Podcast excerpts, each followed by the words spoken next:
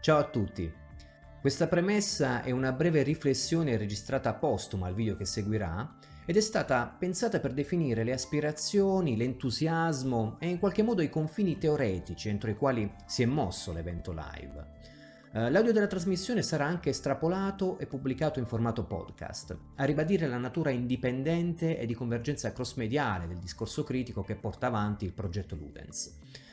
Per gli spettatori non risulterà difficile notare l'esistenza di una certa dissonanza tra gli argomenti di cui parliamo e l'aspetto buffo del, degli avatar del social club virtuale Rec Room, questi pupazzi digitali senza gambe e braccia che rappresentano il giocatore. Una dissonanza però voluta, poiché questi tempi, emergenziali o meno, sono caratterizzati da un senso di socialità fisica sempre più dissonante dove la presenza dell'altro è mediata dalle tecnologie, dagli schermi, dalle interfacce. Ecco quindi che ci è venuto in mente di sfruttare il senso di presenza dato dalla realtà virtuale, la tecnologia che attualmente più garantisce la delocalizzazione artificiale della coscienza per proiettarla in un'altra spazialità. Dato inoltre che stiamo vivendo un periodo di esistenza in cui in un certo senso siamo più costretti a filtrare la vita attraverso gli schermi, L'idea è stata quella di ricreare qualcosa che eliminasse artificialmente, per quanto più possibile, la distanza fisica, il distanziamento sociale, così da avvertire un senso di prossimità con l'altro sentito come fisico, come reale.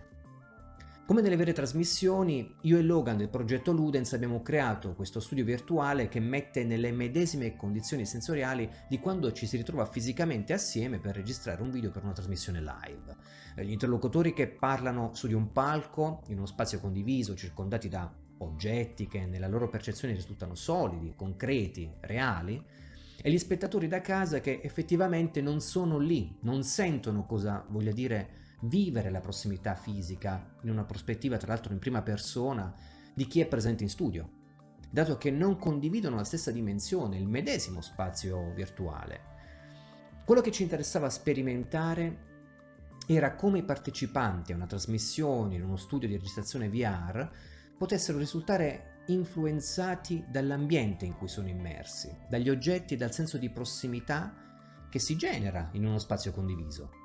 La costrizione di un visore VR obbliga in un certo senso la coscienza, la rende servile alla percezione di un'altra realtà che si sovrappone a quella analogica, esperita ordinariamente. Gli spettatori da casa che seguono questo tipo di diretta o la guardano in differita possono non avere coscienza del fatto che, immersi nella condizione VR e consapevoli anche di stare registrando, gli interlocutori presenti nello studio non hanno possibilità, che ne so, di leggere appunti, controllare il telefono o distrarsi. Similmente a un sogno si è isolati dagli stimoli esterni e si resta necessariamente focalizzati sul principio di realtà che sta avendo luogo, ossia quello che ci circonda, quello che sta accadendo, in questo caso focalizzati sugli argomenti di cui si sta trattando. Si tratta, ripeto, di una condizione sperimentale che volevamo seguire e che di certo approfondiremo in futuro. Concludo specificando che se abbiamo scelto di trattare l'opera Paper Beast è perché ci sembrava in qualche modo coerente con la nostra disposizione speculativa, dato che fa della realtà virtuale il presupposto della sua concezione estetica e del suo game design. Di questo ne ha magistralmente trattato in studio soprattutto Andrea Peduzzi di Outcast, la voce dei videogiocatori borderline. Che dire, buona visione o buon ascolto?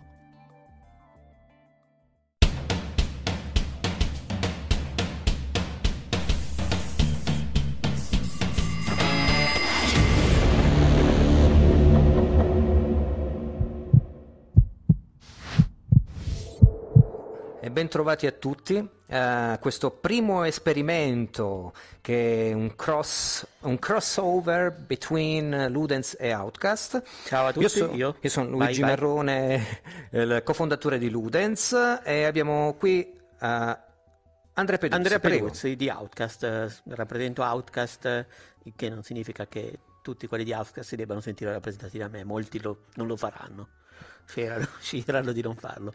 E sì, siamo qui a fare questo esperimento in VR. Eh, che è veramente una roba stranissima ad esserci dentro, ragazzi, nel senso non, non avete idea, è stata un'idea di, di, Ludens, di Luigi e di, di Logan che mi hanno chiamato, come, come vi è venuta?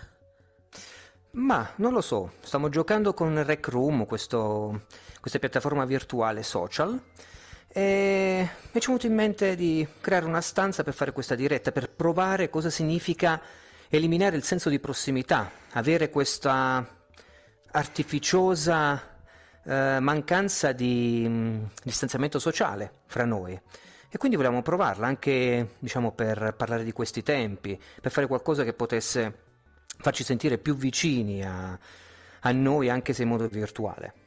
Sì, tra l'altro io sono in uh, vivo a Como, per cui sono in zona rossa fin dall'inizio, più o meno da un mese e mezzo ed è tecnicamente la prima volta che eh, evado diciamo da casa mia se non per fare la spesa andare in farmacia comunque per andare in un altro spazio tra l'altro io non avevo mai provato Rec Room me l'hanno fatto conoscere loro è un software che eh, se avete PlayStation VR piuttosto che è compatibile anche con Oculus corretto? Sì, un po' tutte le piattaforme, anche tablet, sì. eh, Mobile, tablet, eh, eh, tablet mobile però iOS perché per esempio su Android non è eh, disponibile il software però l'ho trovato anche su Steam.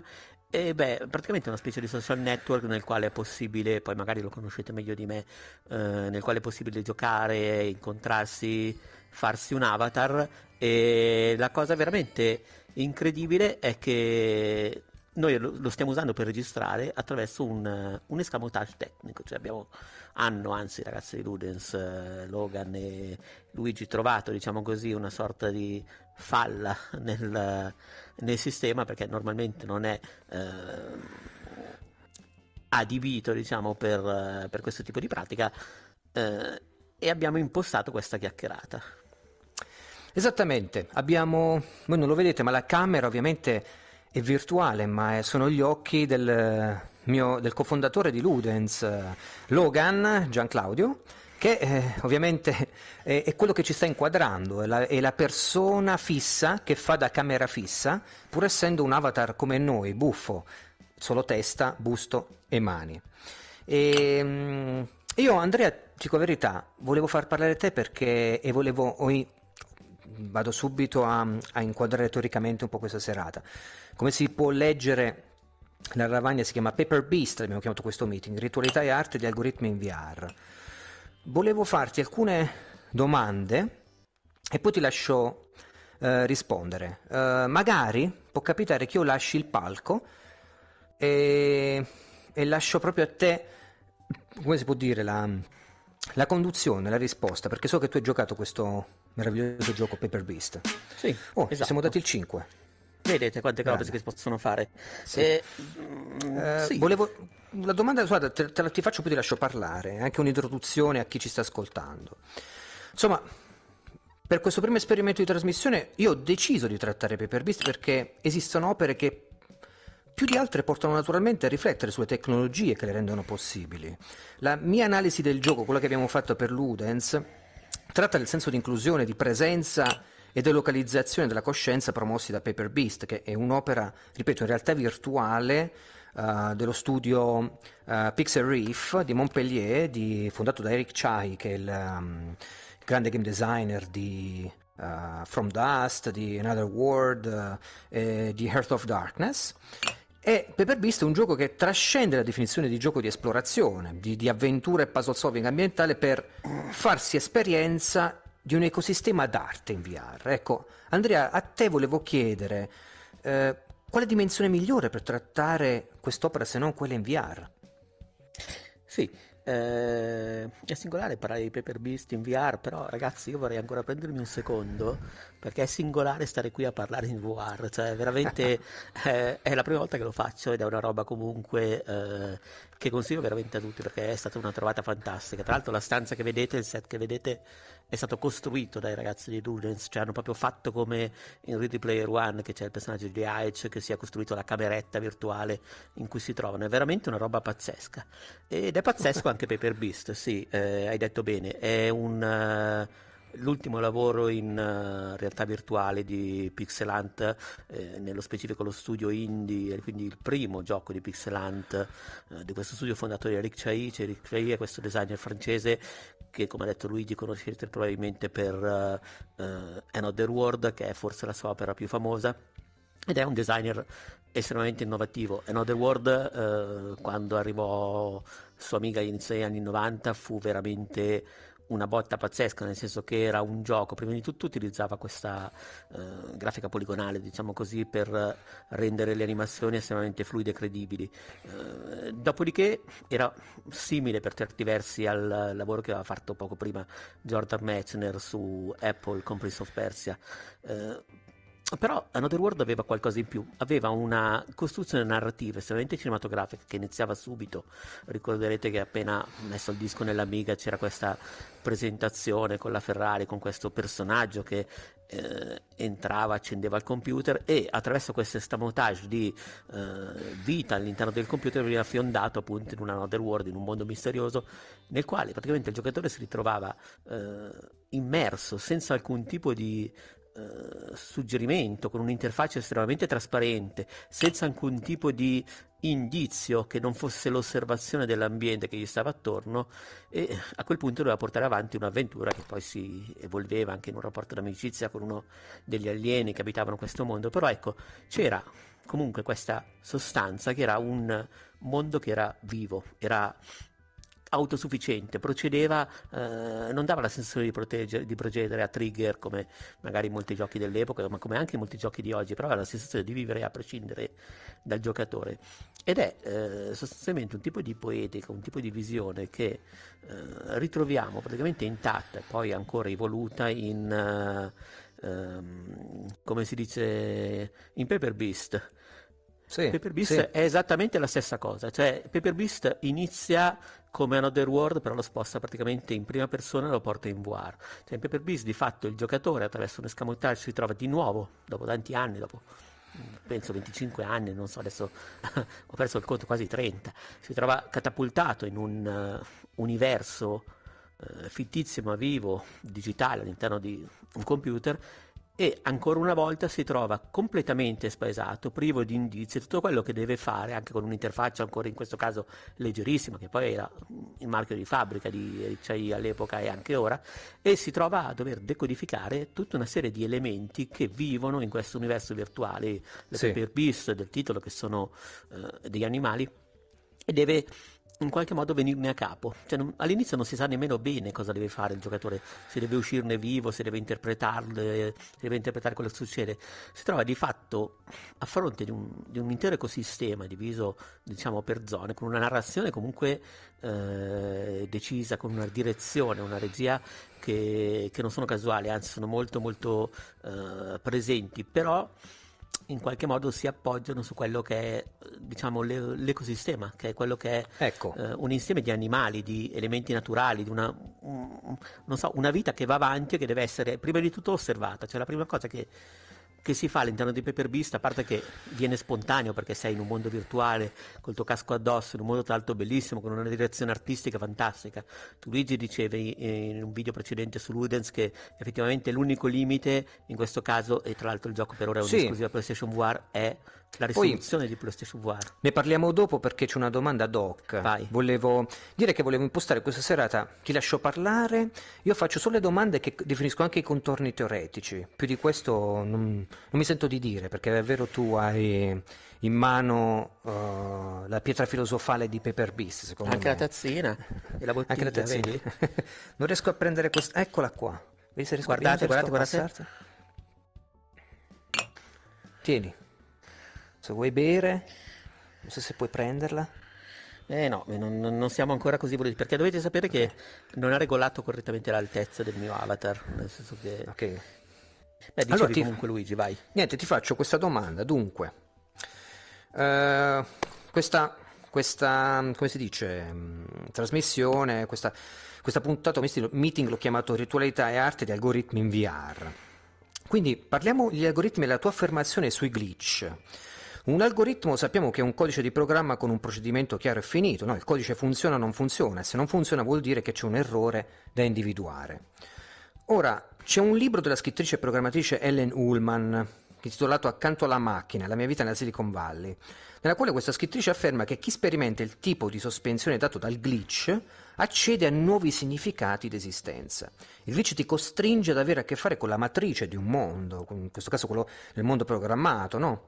Che con le sue fondamenta, sia con le sue fondamenta ontologiche, se vogliamo, fondamenta di questo mondo. Ora, tu mi hai scritto in privato di aver apprezzato Paper Beast, in Paper Beast l'indipendenza del gioco dal giocatore, ai limiti del glitch. Me ne vuoi parlare?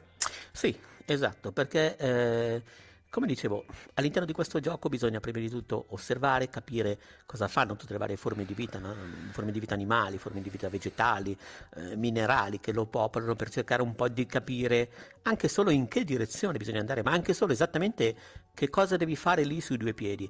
Ecco, eh, la cosa interessante è che tutto questo mondo di gioco è talmente, eh, come si dice, sofisticato, non, non, sofisticato al limite, nel senso che comunque uh, se il giocatore decide, diciamo così, di andare a vedere cosa c'è un po' dietro lo specchio, scopre che ci sono comunque dei trucchi, che ci sono dei limiti, però sono relativamente pochi e soprattutto non interferiscono con quella che è la credibilità del gioco. Ecco, sì. ehm, quando dicevi di glitch, eh, a me è successo che effettivamente il mondo è talmente autosufficiente, è un mondo che è lì a prescindere dal giocatore, nel senso esiste comunque, e ehm, io ammetto che in alcune situazioni mi è capitato, banalmente, in un per risolvere diciamo, un enigma, anche se parlare di enigmi è un po' eh, come si può dire particolare perché il gioco non è propriamente un puzzle game, non si basa su eh, enigmi veri e propri né su puzzle veri e propri, sono più che altro interventi in questo suo sistema. Ecco, mi è capitato che eh, non so, io nel gioco, nella finzione del gioco non sapevo cosa fare perché a un certo punto davvero offriva così pochi indizi che ero un po' spaesato, non sapevo, ho fatto degli esperimenti in giro, ho provato perché in questo gioco è possibile eh, intervenire attraverso alcuni artifici su quello che è il terreno, su quella che è la natura, un po' come succedeva in parte il gioco precedente di Eric Chaidi una decina di anni fa che è From Dust. Eh, comunque quando non sapevo cosa fare, a me è capitato di alzarmi, di eh, semplicemente farmi mm, un giro in casa, in casa mia, nella casa vera, perché magari mi sono tolto il casco perché avevo voglia di bermi una birra, perché avevo voglia di fare una pausa e quando sono tornato ho osservato che l'ecosistema che io avevo stimolato solamente in un paio di punti eh, partendo da quelle mie modifiche, si era evoluto in modo tale da indirizzarmi all'interno del gioco e di fatto per utilizzando un termine che forse non è proprio un gioco così particolare, risolveva il, si è risolto il livello da solo. Però questo non è un limite del gioco, perché io poi ho capito sì. cosa era successo, cioè non è che è successo per caso, però è come se mm. io di fronte a questo sistema complesso abbia premuto, diciamo così, due Mm, due levette per caso senza capire bene cosa stavo facendo esplorando e poi quando me ne sono andato il flusso però ha continuato a girare e quindi quando io per esempio in quel caso specifico eh, c'era da far alzare il livello dell'acqua per sbloccare tutta una serie di opportunità in quel caso specifico io semplicemente avevo modellato il terreno nella maniera corretta senza sì. saperlo ma così che poi non era una sola la maniera corretta ce ne sono molte perché in un sistema complesso le vie di fuga sono parecchie quindi sì. avevo trovato una delle possibilità di interazione corrette per sbloccare quella situazione e giustamente la situazione si era sbloccata. Ed è stato bello in quel caso non tanto risolvere l'enigma perché di fatto non l'ho risolto eh, in maniera cosciente. È stato bello però interpretare e capire che era tutto regolare. Quello che ho fatto ha senso e la sua evoluzione è stata assolutamente sensata. E questo succede sia in questo caso in cui dovevo effettivamente intervenire sul, su un bacino idrico che quando eh, magari bisogna anche rapportarsi con le forme di vita animali che sono più complesse, più sofisticate e Chiaro. hanno addirittura delle interazioni tra di loro di tipo familiare. Ecco, passiamo alla prossima domanda. Innanzitutto una piccola premessa per chi ci ascolta, ci guarda chi ci guarderà. Non eh, si vede la nostra bocca muoversi perché siamo in chat privata, la stiamo registrando. Normalmente si vedrebbe la nostra bocca muoversi secondo l'interlocutore, secondo chi sta parlando, e apparirebbero delle linee, delle, diciamo, delle onde a testimoniare chi sta parlando, diciamo visivamente. Adesso diciamo muoviamo... che, diciamo che eh, abbiamo anche scelto questa possibilità perché c'è una, la possibilità di usufruire di una qualità audio un po' più buona. Esattamente, se estrapoliamo poi per uh, la, la, trasmissione in formato podcast, l'audio in formato podcast risulta sicuramente di qualità migliore. Dunque, Paper Beast, Paper Beast e gli algoritmi comportamentali delle sue creature, ti faccio questa domanda. L'algoritmo è pura ritualità, è azione, gesto compiuto e ricompiuto elaborato da un codice di un programma informatico. L'algoritmo, se vuoi, è testardo, è, un innesto comportamentale in PaperBeast, una norma codificata dal programma che dà adito a performance, ad azioni che le creature di PaperBeast in questo caso continuano a fare e rifare che il videogiocatore può sfruttare per la risoluzione di puzzle ambientali. E a te è andata bene perché fortunatamente è riuscito anche a sbloccarti una risoluzione di un puzzle ambientale. Tu prendi per esempio la testuggine di carta che segue i suoi piccoli in Paper Beast, no, afferri uno dei suoi piccoli perché hai capito che lei esce dal suo percorso e lo seguirà automaticamente, ritualmente, e quindi sfidando il vento con la sua mossa e il suo peso, tu ci attacchi alla zampa i cavalli di carta che sono leggeri, che non riescono ad affrontare il vento, sono risospinti via, e così i cavalli vanno, riescono a raggiungere l'albero che cercano poi di, che fanno accedere allo stage successivo. Ora, in, virtu- in, realtà virtuale noi comprendiamo le logiche rituali e deterministiche degli algoritmi comportamentali delle creature, ma il senso di presenza, la dimensionalizzazione del nostro sé, della nostra coscienza, produce un investimento che io definisco affettivo, cioè di certo più emotivo rispetto a ciò che proveremmo se il gioco non fosse in VR. Ora, il carattere paraverbale di Paper Beast risulta vincente proprio in senso in seno a questa ritualità che Eric Chai, che lo studio di sviluppo ha sfruttato per il game design di gioco, potendo contare appunto sull'investimento uh, affettivo che produce, sull'investimento emotivo che produce la VR. Sei dello stesso avviso, me ne vuoi parlare? Beh sì, Paper Beast è un gioco che ehm, porta secondo me a un livello più alto quel senso di violenza che ad esempio viene innescato anche in un gioco tra l'altro con cioè, molto che vedere che è ehm, Shadow of the Colossus. Eh, dico che ha molto che vedere perché in realtà eh, le meccaniche di Shadow of the Colossus, questo l'ho scritto uh, anche nelle recensioni che ho fatto, no? ne ho già parlato anche su Outcast, è un po' una delle mie fisse, sono due designer comuni, sono due designer vicini, eh, Wade è un po' più giovane di Chai, però quando studiava eh, arte in Giappone, quando ero uno studente, lui era un appassionato di computer occidentali, per cui era un appassionato di recuperava sì. l'Amiga piuttosto che questo tipo, non era una cosa comune per un Giappone che all'epoca era totalmente, quasi totalmente consolare oppure era vicino a computer come l'MSX o altri, però lui recuperava questi computer occidentali ed è un giapponese che ha avuto modo di giocare ad Another World. Sì. a giocare probabilmente anche a Prince of Persia, a quel tipo di dinamiche, poi di fatto lui le ha replicate anche nei suoi giochi, per cui Ico è un'evoluzione di questo tipo di design, così come lo è Shadow of the Colossus.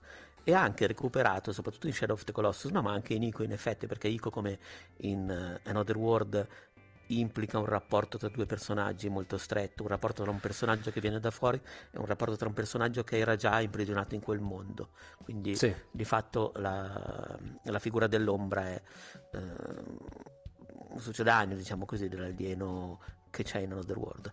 Dopodiché però questo rapporto l'ho anche eh, ricostruito in Shadow of the Colossus. Shadow of the Colossus sembra un gioco solitario, ma in realtà è un gioco in cui c'è un personaggio, il giocatore, che si confronta con delle creature che sono... Eh, prima di tutto sono innocenti, nel senso che non hanno nessun tipo di atteggiamento aggressivo verso chi va sì, sì. a stanarle.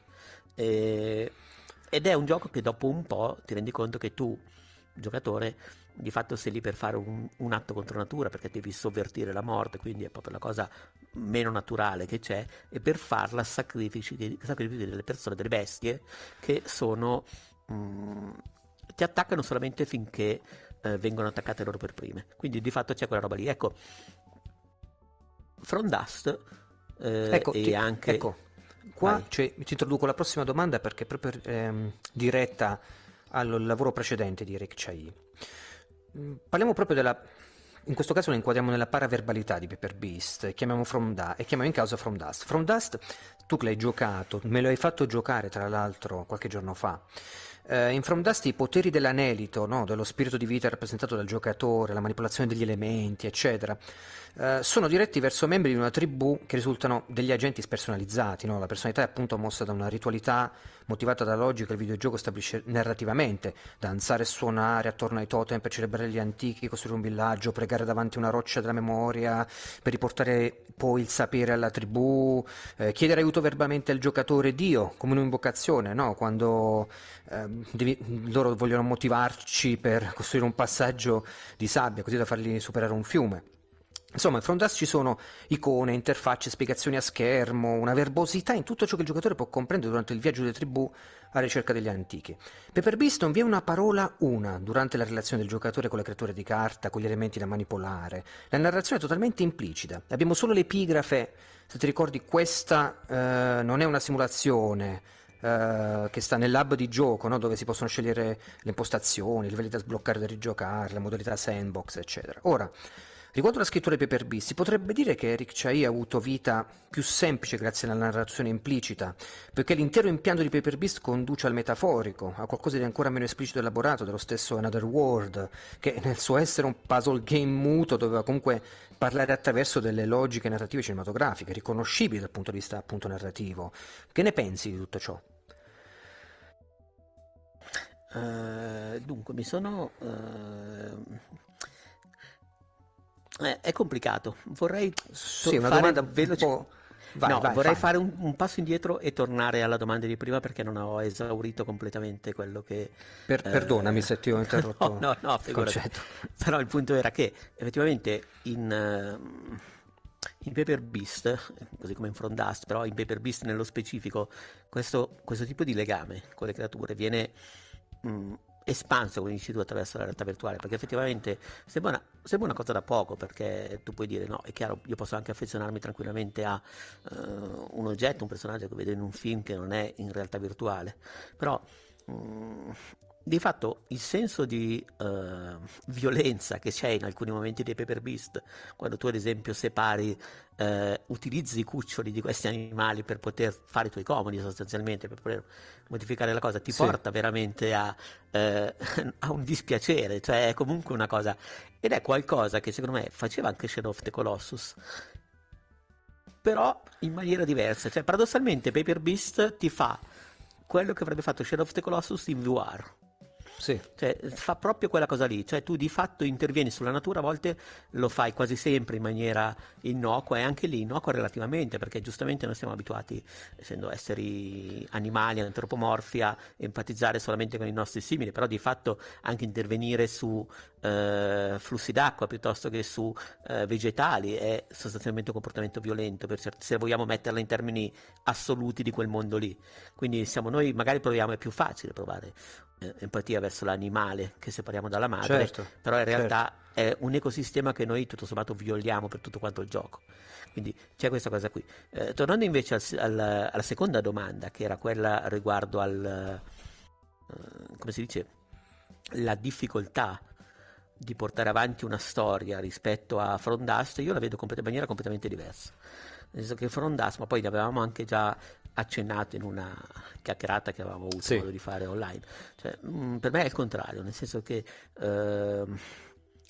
uh, premessa, From Dust è questo gioco che uh, è una sorta di mix tra un code game alla Populus con un, un puzzle game in cui effettivamente il giocatore deve intervenire come una divinità su una tribù di persone che lo prega, che lo venera eh, e portarla, diciamo così, in salvo in, lungo una serie di livelli. E in questo caso si interviene sul terreno, sulla fisica, esattamente come in Paper Beast. Certo. Di fatto Paper Beast, tutta la meccanica di interazione che c'è sul, sull'acqua piuttosto che sulla uh, rimodellazione del terreno eh, è comunque derivata da Front Dust e eh, che tra l'altro è molto complessa perché addirittura lo stesso Front Dust è un gioco che deriva da eh, un periodo sabbatico che si era preso eh, a studiare la natura e addirittura a studiare e esplorare vulcani, ma proprio una roba alla Herzog per eh, tirare in sì. ballo, comunque una similitudine. Dopodiché lui ha preso tutte queste sue conoscenze e ha creato un gioco che adesso non, non, so quanto è stato fortunato a livello commerciale, non, non, ne ho la minima idea,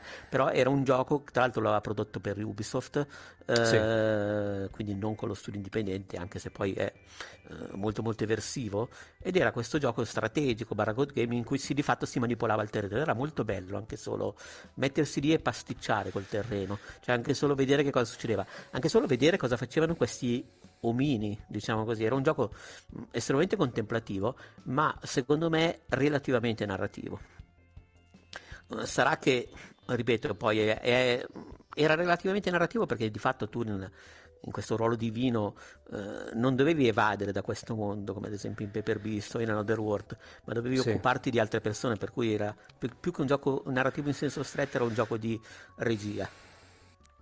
Eh, di contro invece Paper Beast fa proprio mescola queste due cose, cioè, secondo me Paper Beast prende quella che era la componente narrativa tra virgolette lineare di Another World, perché in questo caso abbiamo una storia un, per quanto metaforica, per tanto complessa, per quanto oppure apparentemente semplice, se uno non ha voglia di uh, spendersi, diciamo così, in atti interpretativi che non, magari non sono necessari, può anche solo godersela pure sul piano estetico come un, un viaggio molto chiaro da quel punto di vista. Però comunque c'è una narrazione molto netta e eh, per procedere con questa narrazione si deve prendere sostanzialmente quello che era l'attributo di gameplay, quindi tutta la parte rito che c'era in eh, From Dust.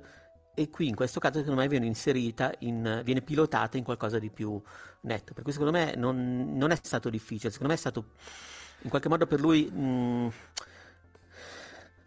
se, se, se, se, non prendiamo eh, se togliamo Earth or Darkness, che è pure un grandissimo gioco, sempre di CI, però secondo me se prendiamo Another World come una tesi e prendiamo From Dusk come una antitesi, questa è proprio la sintesi di quelle due cose lì. Chiaro. Quindi secondo eh... me no, secondo me è stato molto più facile ammesso che poi vai a sapere cosa, cosa, cosa te sai CI, sì, no, cioè, questo lo dico però per me, ecco, diciamo che per me è stato più facile leggere una narrazione in From Dusk, questo lo posso dire. Dunque, Parliamo un attimo della ritualità artistica di Paper Beast, dato per tornare al titolo di questo incontro. Mm, tu sai meglio di me che un rito un rituale indica ogni atto insieme di atti che viene eseguito secondo norme codificate. Ora che abbia un fine sociale, che sia strettamente personale, il rito ha bisogno di una partecipazione emotiva profonda senza la quale cessa di esistere. Per questo nel rito è necessaria una componente estetica che è differente nelle diverse culture e nei diversi tempi. Ora, Paper Beast combina la ritualità degli algoritmi comportamentali che muovono le creature di carta con un impianto estetico che muove la partecipazione emotiva profonda attraverso l'arte virtuale, la partecipazione dell'utente, insomma. Se vogliamo è un'unione antropologica di vari aspetti vincenti del videogioco, che si permette di nascondere eh, che, la sua natura di puzzle game ambientale per lasciare parlare la sua forte componente artistica. Tu ti dico una cosa. Innanzitutto cosa ne pensi?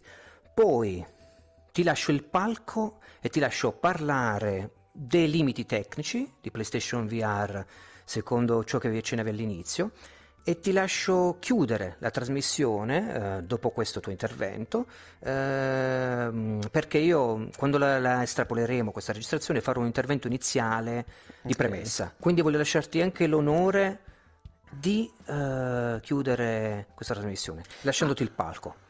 Ma allora, Paper Beast, eh, grazie prima di tutto. Con una, un, un 5. E io saluto qui intanto. Eh, o magari no, magari sentiamo dopo. Ma intanto vado e puoi metterti al centro del divano, caro Andrea, ed è Ragazzi, tutto tuo. ho anche fatto un salto, che storia. Eh, è bello perché adesso poi io da qua sto vedendo, eh, come si dice, Luigi che si allontana saltellando il suo avatar. Comunque, sì, eh, sì eh, Paper Beast ha questa dimensione artistica che viene eh, in qualche modo espressa attraverso la meccanica di questi algoritmi, attraverso eh, in qualche modo la matematica, perché poi è, è quello di quello che si tratta.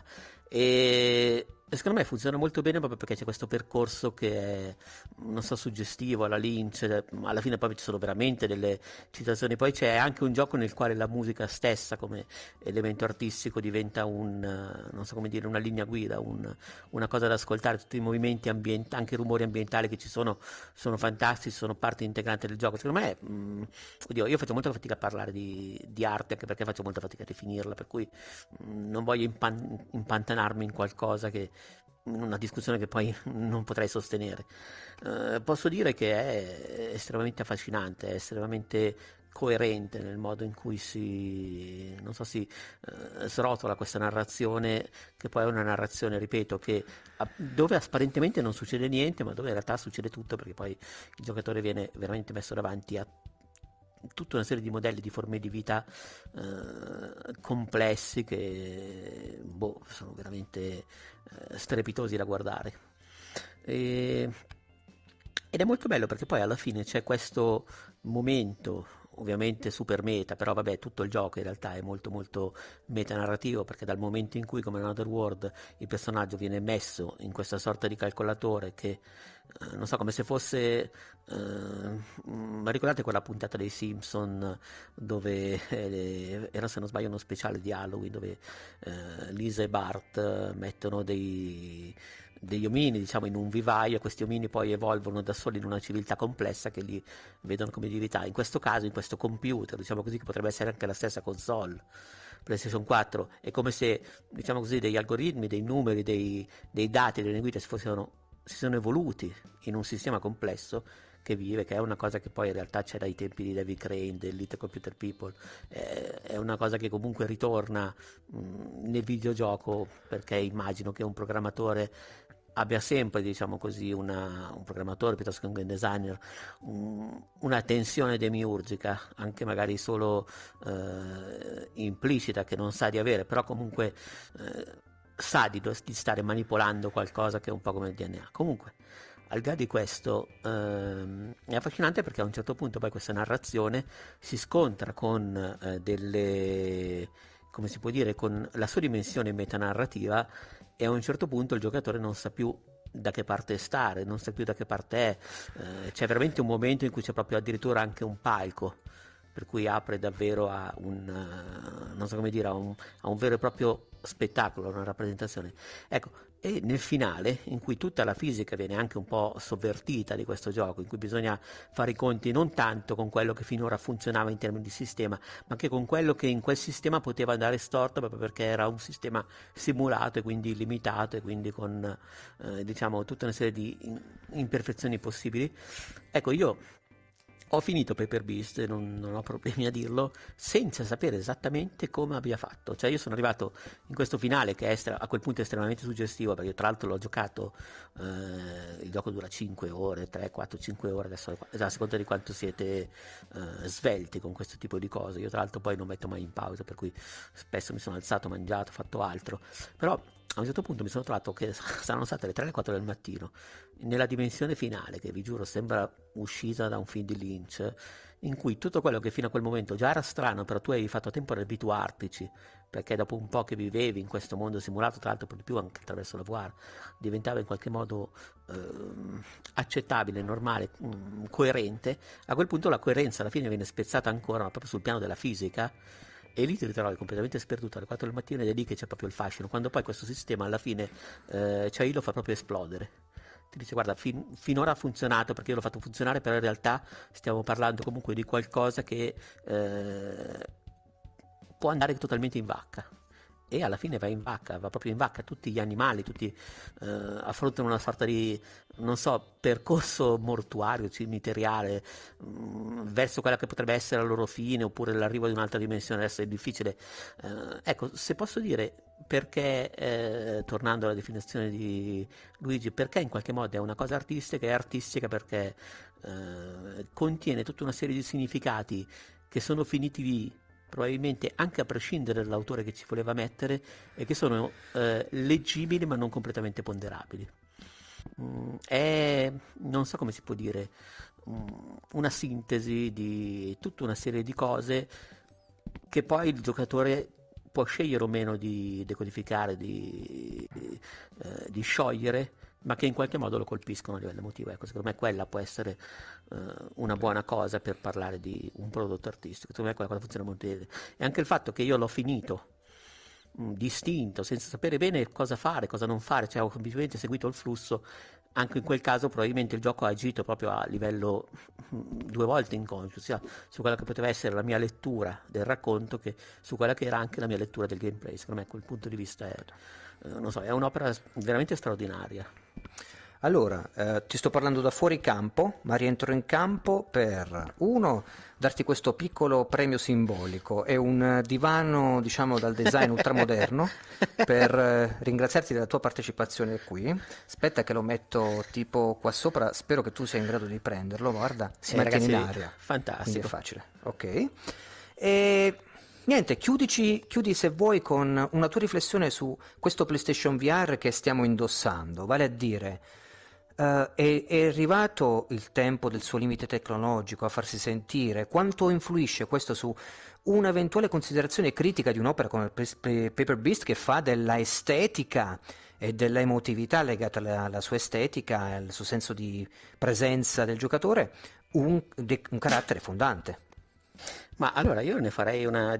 uscirei addirittura da Paper Beast e parlerei di questo, uh, di questo spazio virtuale nel quale siamo inseriti.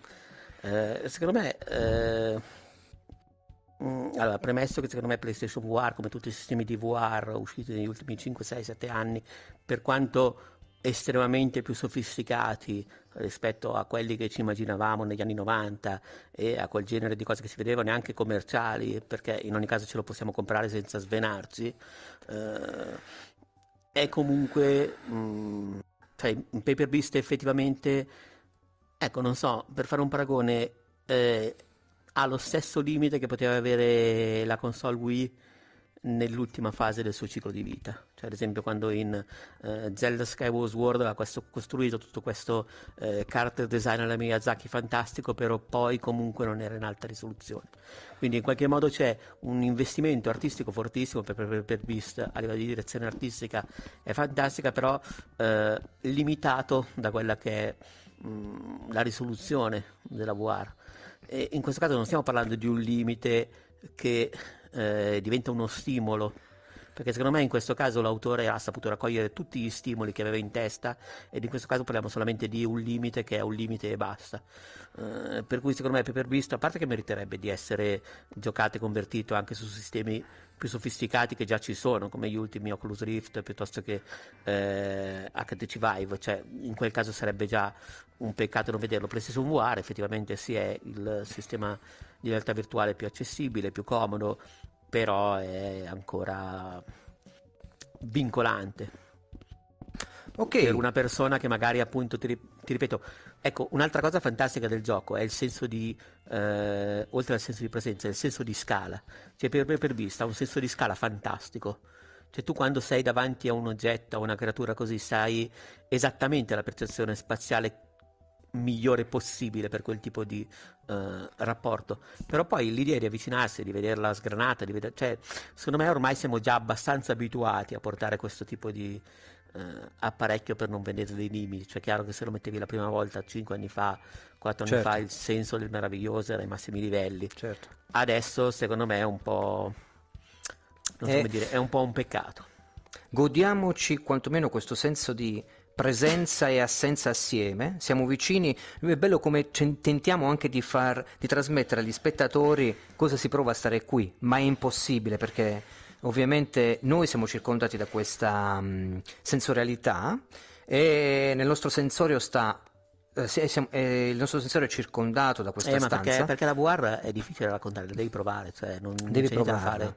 Cioè, non è e... come un gioco che puoi far vedere in demo, cioè non, nel senso per, per, vendermi un gioco per me era sufficiente vedere USA Today 30 anni fa, cioè mi, eh, sì. però la realtà virtuale va, va proprio sperimentata perché è una cosa che se la provi ti viene voglia di comprarlo, di investirci soldi, tempo e anche fatica perché comunque ancora adesso, eh, anche solo PlayStation VR, per dire noi per prepararci a questa cosa, anche solo tira sul vidore, attaccare il filo, l'ho detto mille volte, ma è una palla, cioè non, non siamo ancora arrivati al punto Uh, di avere un device comodo, leggero, senza fili. Io tra l'altro poi tra, non so niente di tecnologia perché sono veramente un ignorante, sì, non sono un ingegnere sì. così Uh, io sono un entusiasta di un'altra cosa oltre alla VR diresti di una cosa che sta andando malissimo ovviamente che è uh, come si dice Stadia che okay. è questo sistema tra l'altro che in questi giorni è uh, gratuito per cui Google sì. per via del coronavirus ha permesso a tutti di provarlo ecco mi chiedo um, se Stadia ci mette l'hardware da fuori eh, non so, eh, non, non, c'è modo di... Cioè, non ti è mai venuta curiosità? Non, non, è possibile farlo funzionare su un dispositivo in VR portatile? Mm, lo, io temo che per il senso di continuità e di presenza problemi eventuali di connessioni basato su un flusso solo streaming potrebbero rompere questa cosa. E, e, e c- io ho seguito moltissimo quando Sony ha creato PlayStation VR, ti dico che loro hanno garantito tantissimo il senso di presenza per una continuità del refresh rate, della stabilità dell'immagine, tutto quanto. Quindi presumo che non, hanno, non abbiano ancora testato o quantomeno non siano ancora convinti al 100% di quanto certo. un, si possa garantire una stabilità simile. Uh, detto questo, caro Andrea, io ti lascio, come ho detto, scusami sono rientrato, ma chiudere ehm, la, la, la, questo meeting, lascio quindi ad, out, um, scusami, sì, ad Outcast, la voce giocatori borderline, eh, l'onere e l'onore di chiudere io saluto invece gli amici di uh, Ludens, Beyond the Playverse e saluto anche il nostro cameraman uh, Logan che voglio scattargli una foto così affinché voi possiate vederla. Uh, Occhio che stai usando la pistola. Sì, non volevo spararti, scusami Logan. Mm, metto subito la foto. Ecco qui. Ti faccio un bel servizio fotografico. Aspetta, eh. E poi lo mostrerò alla camera. Eccoti qui, che figata che sei. Eccoci. La stampiamo questa foto. Ok e la mostriamo alla camera affinché tutti possano vedere. E questo è il nostro cameraman, muto cameraman, che comunque ha creato anche questa stanza, quindi grande. E per far vedere che è reale virtuale do un 5 uh, al nostro amico. Ok. E Andrea, do un 5 a te, questa volta sul serio, ti lascio chiudere. E Ciao a Ragazzi, tutti quelli che so sono che, stati. So che sembra una cosa goffissima che ci muoviamo così, però eh, viverla da dentro è una roba pazzesca, cioè, è, è comunque un esperimento così, però è, è veramente incredibile. Ma io non, eh, non, ho molto altro da aggiungere a quello che ho già detto finora parlando di Paper Beast, parlando dell'esperienza in realtà virtuale e parlando del VR in generale, nel senso che, ripeto, io sono sempre abbastanza entusiasta di questa cosa però sono anche quello che si ricorda di avere il casco in casa solamente ogni volta che esce qualcosa di veramente interessante. Perché ho mille altri dispositivi, non ho tempo, mille altre fonti di intrattenimento eh, che mi vengono servite più comode, per cui ecco, secondo me, mm, ma ripeto, l'ho già detto in mille altre occasioni, cioè, il momento del lavoro vero sarà quando potrai arrivare a casa dal lavoro con due palle così, senza dover montare niente, ti metti sul tuo casco in un attimo e hai lo stesso livello di accesso che puoi avere con un, uh, con un episodio su Netflix di una serie. Ecco, secondo me quello sarà uh, l'ideale che poi non so, è una cosa che penso anche del, degli aerei, nel senso, per paradosso ci sono tutta una serie di campagne che fanno eh, del volare in aereo che puntano sulla sicurezza, sui mille controlli, così ecco. Secondo me il volare sicuro sarà veramente sdoganato quando le pubblic- campagne pubblicitarie punteranno su eh, su, su, due, su, due, autisti di aereo, proprio autisti, che diranno guarda che brutto, oggi non si vede un cazzo e puliscono con la manica del, della cosa. Per cui quando la realtà virtuale sarà a quel punto lì, sarà data per scontato, secondo me sarà uh, la cosa giusta. Comunque è stato fighissimo ragazzi, grazie. Logan puoi parlare adesso? Non ancora. Eh, beh, grazie comunque a tutti per avermi ospitato, grazie a Ludens. Forse adesso prossima. sì, forse mi si sente. E, eccolo qua. Sì, sì, allora vengo anch'io a salutare. E batte 5. 5 così. Tra l'altro, veramente anche costruire questa stanza qua è una figata pazzesca. Perché anche questa stanza qua proprio l'hanno fatta loro. E se voi andate per dire io da là adesso, tu prova a inquadrare i coin op che ci sono. Sì, sì, faccio fare un giretto, adesso faccio fare un piccolo tour virtuale sì, al nostro sì, sì. Adesso faccia, facciamo un tour, chiudiamo con un tour con un tour veramente perché è stata una roba pazzesca. Eh, ci tengo tanto a quello che abbiamo creato qui, che ho, abbiamo cercato di eh, diciamo replicare quello che poteva veramente essere uno, un piccolo studio televisivo, no? con tutta l'illuminazione, i microfoni, eh, le varie risorse. Qui davanti abbiamo, vedete, i pad delle varie console da bere che non deve mai mancare, nel caso, sai, eh, conversando sì, sì, poi la gola può diventare secca e qui eh, vabbè abbiamo i nostri marchi le nostre piccole citazioni a ma i marchi e le citazioni che avete disegnati come, come, avete fatto a disegnare? Allora, tante cose che vedi qui sono eh, asset creati dagli utenti perché tramite Rec Room si può anche creare da zero eh, quello che si vuole quello che si vuole in pratica eh, poi ti dirò una chicca, un piccolo dietro le quinte proprio prima di fare l'ultimo saluto. Qua vedete le telecamere, questa è la cabina di regia, perché ovviamente eh, in tutti gli studi ci vuole una cabina di regia seria. Vedete eh, a muro ci sono delle mh, mm, decorazioni a tema videoludico. Tu mi dicevi di far vedere i coin-op, giusto? Qua intanto facciamo vedere... Ciao Luigi. Ciao. Facciamo vedere la nostra sala conferenze che effettivamente deve ancora un attimino essere eh, addobbata a dovere. Eh, la, scri- la, scritta lì l'ha fatta Luigi. Giusto? La scritta l'ha fatta Luigi a mano, è la prima cosa che ha creato quando è entrato qua dentro e ne vado fiero perché è riuscito a fare una cosa che io non riesco a fare, tra l'altro. No, ma tra l'altro prima di... Um, vabbè, doveva essere tagliato fuori, ma sono rientrato di forza. Tra l'altro l'ho fatta prima di sapere che essere, potevano essere usati i testi, quindi preimpostati, senza sbattimenti. E, e Logan ha fatto poi, mi, mi ha fatto scoprire che si può fare tanto con molto meno tempo. Vedi, è un piccolo trucco che ti svegliamo, eh, Andrea, e svegliamo anche a chi ci sta ascoltando e vedendo in questo momento. Vedi due coin op bellissimi? Sì. Questo, questo muro, e beh, qua dietro c'è una stanza segreta che per Veramente? ora nessuno vedrà. allora, praticamente ci nascondiamo tutti i nostri ospiti eh, che rimarranno bloccati anche nella vita reale dietro un muro. Quindi preparati a scappare. Se ti avvicini qua, se vieni qua, senti le urla, un po' vattate, ma si sentono. e ok. Ragazzi, è stato bellissimo. Dai, è stato un bellissimo esperimento, grazie a tutti.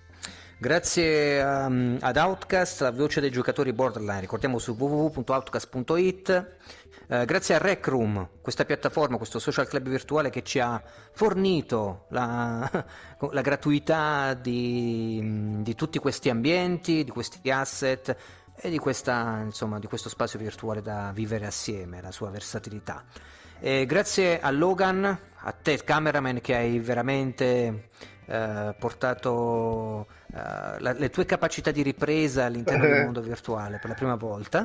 Grazie, sono stato fermo per la maggior parte del tempo, ma grazie. Grazie Andrea, grazie, grazie mille, a voi ragazzi, rifacciamolo perché è veramente una figata.